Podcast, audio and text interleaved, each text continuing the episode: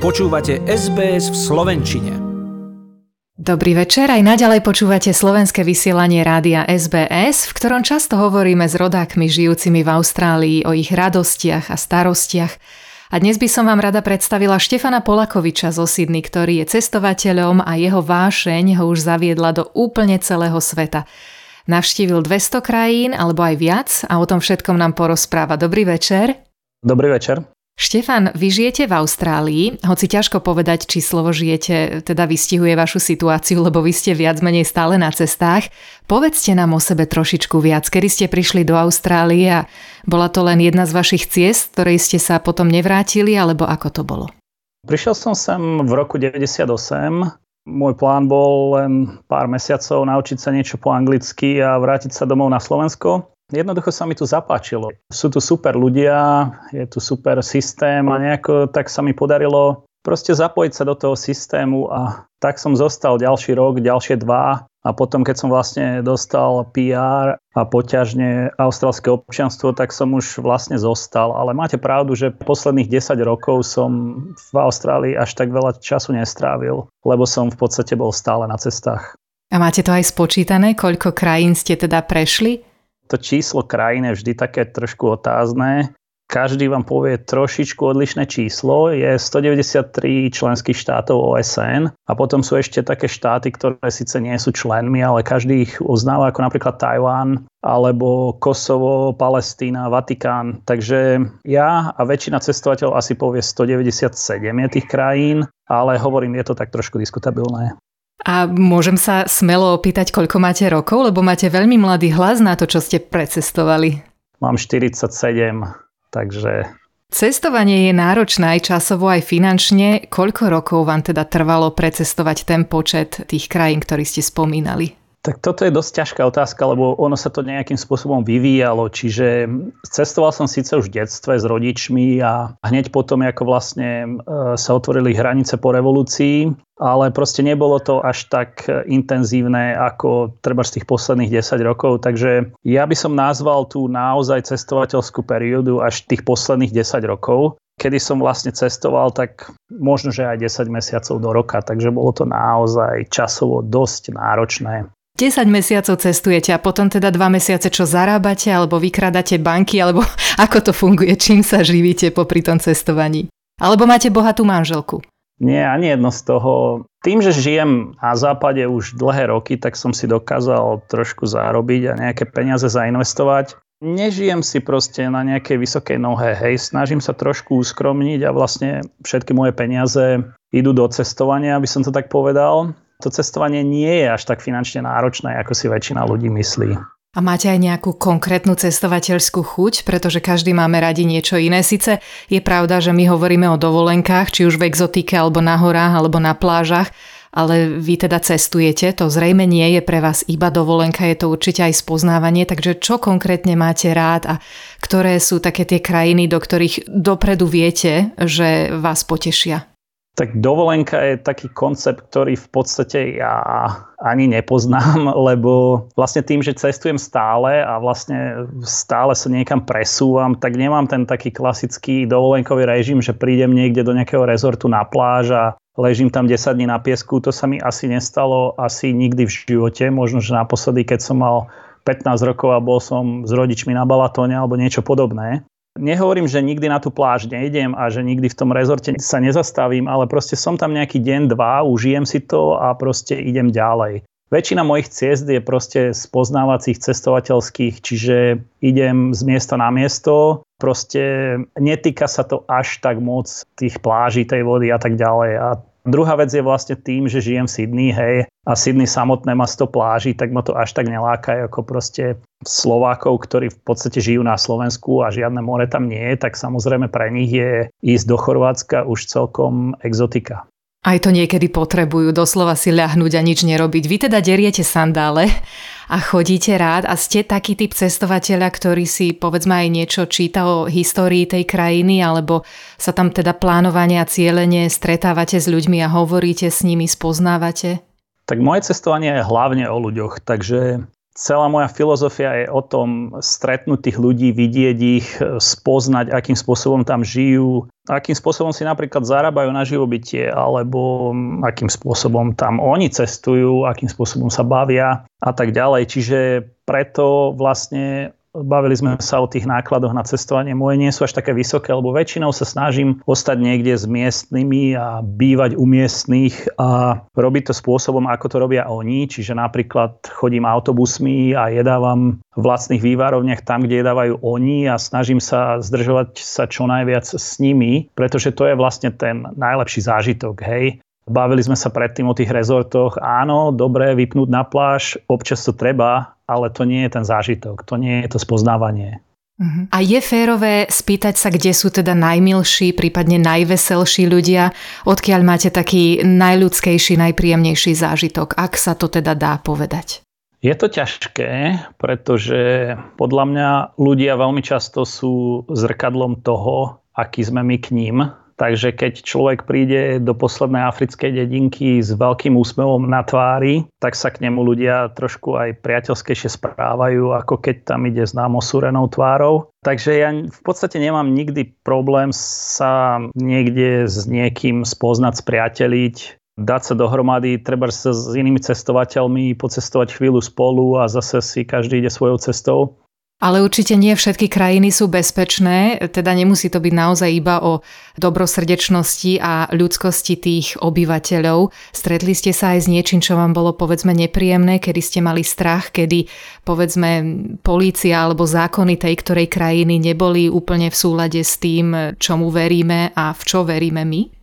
Tak tá bezpečnosť je veľká otázka pri cestovaní, najmä pri rôznych ťažkých krajinách, napríklad Middle East a podobne. Samozrejme, že uvažujem o tej bezpečnosti a snažím sa nájsť vždy relevantné a čerstvé informácie, lebo to, čo platilo pár týždňov dozadu, nemusí platiť dnes. Ale aj v týchto krajinách žijú bežní ľudia, aj keď sú to napríklad vojnou zmietané krajiny, tak tam žijú normálni bežní ľudia, ktorí si žijú svoj život a pre nich ten život ide ďalej napriek tomu, čo sa tam deje. Čiže napríklad v Sýrii som bol, keď síce padol ten južný front a v podstate konečne začali púšťať nejakých turistov do krajiny, takže ja som bol v Sýrii možno jeden z prvých cestovateľov potom, asi nejakých 4-5 rokov dozadu, ani neviem presne. Stále sa bojovalo, aj stále sa doteraz bojuje na severe tej Sýrie, ale ten juh je celkom otvorený a dá sa tam relatívne voľne cestovať nie je to vždy celá krajina, ktorá je nebezpečná. Sú to proste určité regióny, kde tie boje prebiehajú. No a ako to funguje, je proste, že vás tie vlastné policajné alebo armádne zložky vás tam nepustia. Čiže napríklad v Sýrii by ma tí samotní policajti alebo armáda sírska nepustila do tej vojnovej zóny mňa ako bežného turistu. Možno, že keby som bol nejaký novinár alebo niečo, tak je to trošku iné. Ale ako bežného turistu tam jednoducho nepustia, lebo oni sami nechcú mať problémy. Takže vlastne je to taká otázka, že dá sa tomu riziku vyhnúť. No a môj najhorší zážitok, myslím, že som to už rozprával viackrát, bol vo Venezuele, čo je taká komunisticko skrachovaná krajina, neviem to ani pekne povedať, kde proste vláda nemá peniaze, tak napríklad neplatí ani policajtom, treba aj pol roka neplatí policajtom mzdy, no tak čo robia policajti, zastavujú auto na ulici a proste vyberajú niečo ako výpalné. Takže zastavili aj môj autobus, zbadali mňa, vybrali ma z autobusa, prehľadali vrecka, povedali, aby som dal peňaženku na stôl, vytiahli z peňaženky 100 dolárov a proste poslali ma preč. To bol môj taký asi najhorší cestovateľský zážitok. Nemal som nikdy žiadnu zbraň pri hlave ani nič podobné. A dúfam, že ani nebudem. No, snažím sa tomu riziku vyhnúť. Pozerám si vaše fotky, kým rozprávate a teda na väčšine z nich sa usmievate, tak nech vám to tak vydrží. Ale poďme si teraz čosi zahrať a po pesničke sa k cestovaniu vrátime. Toto je skupina Vidiek a tisíc divov, možno aj viac. SBS Slovak. Podelte sa príbehmi na Facebooku. Hosťom v našom programe je Štefan Polakovič zo Sydney, ktorý si našiel záľubu v cestovaní a k dnešnému dňu už precestoval všetky krajiny sveta. Rád sa stretáva s ľuďmi, rozpráva sa s nimi o tom, ako žijú a hoci má rád aj trošku oddychu v lepšom hoteli, ako sme počuli, väčšinou derie sandále a spoznáva. Štefan, vy ste hovorili, že žijete v Austrálii už 24 rokov a musím vám teda zložiť poklonu, lebo máte krásnu Slovenčinu a zrejme si teda v rámci cestovania nájdete čas aj na Slovensko. No možno tie prvé roky, keď som na Slovensko chodieval menej, tak nemal som toľko šanci rozprávať po slovensky, ale teraz chodievam na Slovensko bežne 2-3 krát do roka a vlastne snažím sa tam stráviť leto alebo aspoň časť leta alebo väčšiu časť leta vždy. Nemám moc rád zimu. Takže vlastne mám príležitosti sa rozprávať po slovensky a proste ten jazyk si ako keby udržovať, lebo je pravda, že sa to zhoršuje boli také časy, keď som tu napríklad bol 3 roky v kuse a 3 roky som nebol nikde ani na Slovensku, keď som bol študent, nemal som na to peniaze a keď som proste potom prišiel na Slovensko, tak sa mi stali rôzne také úsmevné príbehy, ako napríklad eh, povedal som v partii, že niekto mi nasadil muchu do hlavy a proste vôbec som si neuvedomil, prečo sa všetci smejú a proste bolo to chrobáka do hlavy a ja som tú frázu nepoužil možno, že mnohé roky a povedal som muchu a myslel som si, že je to v poriadku. No. Takže človek tak trošku zabudne, pozabudne, možno, že trošičku sa na ňo nalepí nejaký prízvuk, ale ten svoj materinský jazyk nikdy nemôže zabudnúť. Nemôže, súhlasím s vami. Ale tak ako hovoríte, všetko sa mení a my sa takisto meníme a prispôsobujeme dobe. Keď sa teda môžem vrátiť k tomu vášmu cestovaniu, určite ste sa aj vy, čo si každou cestou naučili. A teda posledná vaša cesta za hranice, za more bola zrejme úplne iná ako tá prvá. Ako si spomínate na vaše cestovateľské zážitky? Ako to porovnávate s dnešným cestovaním? No cestovať pred desiatimi rokmi a cestovať dnes je to obrovský rozdiel. Hej, v dnešnom čase mobil rieši 90% problémov. Mobil rieši navigáciu, mobil rieši množstvo papierov a všetky možné rezervácie a komunikáciu s hotelmi, povolenia, lístky, letenky a všetko. Čiže v podstate človek nepotrebuje mať naštudované dopredu až toľko detailov, nepotrebuje nosiť nejakú mapu a nepotrebuje stále riešiť, že čo, kde, aký autobus a tak ďalej. Mobil to proste strašne, strašne zľahčil a zjednodušil. Samozrejme sú ešte stále krajiny, kde to až celkom tak neplatí. Napríklad aj to GPS zmapovanie je tam slabšie, alebo jednoducho v rozvojových krajinách tá verejná doprava nefunguje nejakým stabilným spôsobom, že čísla autobusov alebo alebo nejaký cestovný poriadok. Proste väčšinou to funguje systémom, že keď sa naplní ten autobus alebo minibus alebo to auto, tak sa proste vyráža. Ale napriek tomu ten mobil zmenil proste 90% toho, akým spôsobom sa dnes cestuje. A takisto, akým spôsobom človek získava informácie predtým, než vôbec do tej krajiny vyrazí. Zrejme sa aj balíte trošičku inak, už viete, čo vám je najpotrebnejšie, ako vyzerá váš kufor, už bude asi riadne zodraný.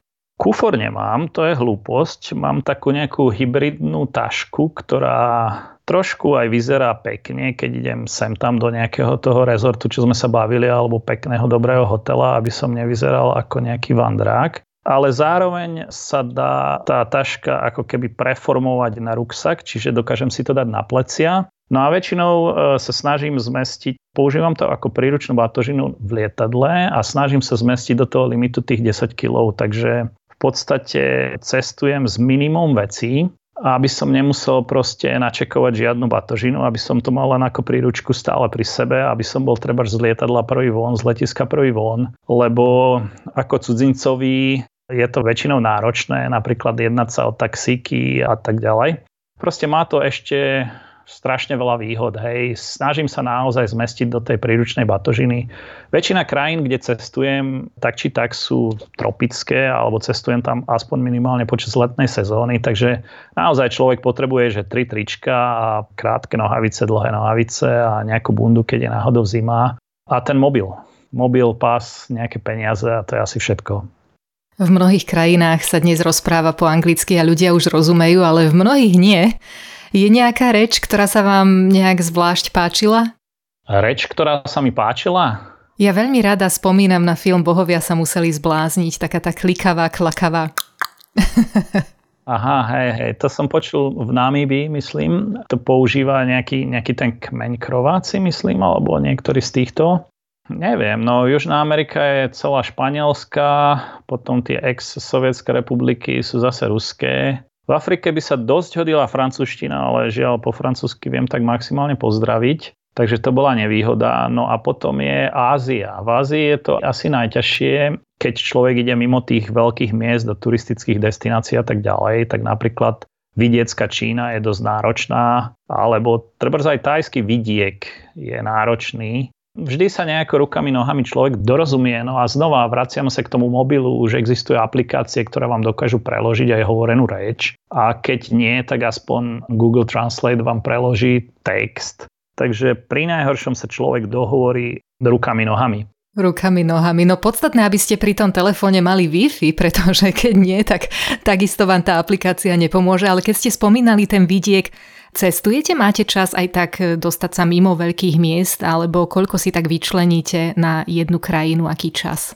Napríklad Nauru, ostrov sa dá prejsť pešo za jeden deň tak asi nemá zmysel len vyčlenovať mesiac. A v krajinách ako napríklad Spojené štáty som strávil možno aj rok a stále si myslím, že som videl možno tak polovicu toho, čo by som chcel vidieť. Takže je to veľmi individuálna vec, ale myslím si, že taká priemerná krajina, keď človek tam strávi aspoň nejaké dva týždne, možno tri, tak môže povedať, že nie, že ho spoznal úplne do detajlov, ale že už vie, ako to tam funguje.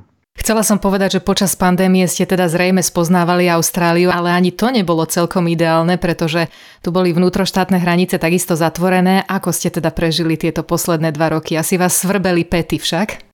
Bol som v Sydney, ale keď prišiel ten lockdown, tak ja vlastne tým, že som dvojitý občan a tým, že som v tej Austrálii až tak veľa času nestrávil za posledné roky, tak som vlastne dostal výnimku vycestovať. Takže ja som vlastne vycestoval na Slovensku niekedy v júni či v júli minulého roku a strávil som tamto leto v podstate a vrátil som sa sem znova, až keď sa otvorili hranice, myslím 1. novembra, či kedy to bolo. Takže vlastne bol som aspoň na Slovensku a trošičku v rámci Európy aj svoje zážitky nejak chcete spísať, alebo filmujete, fotíte, píšete si diár?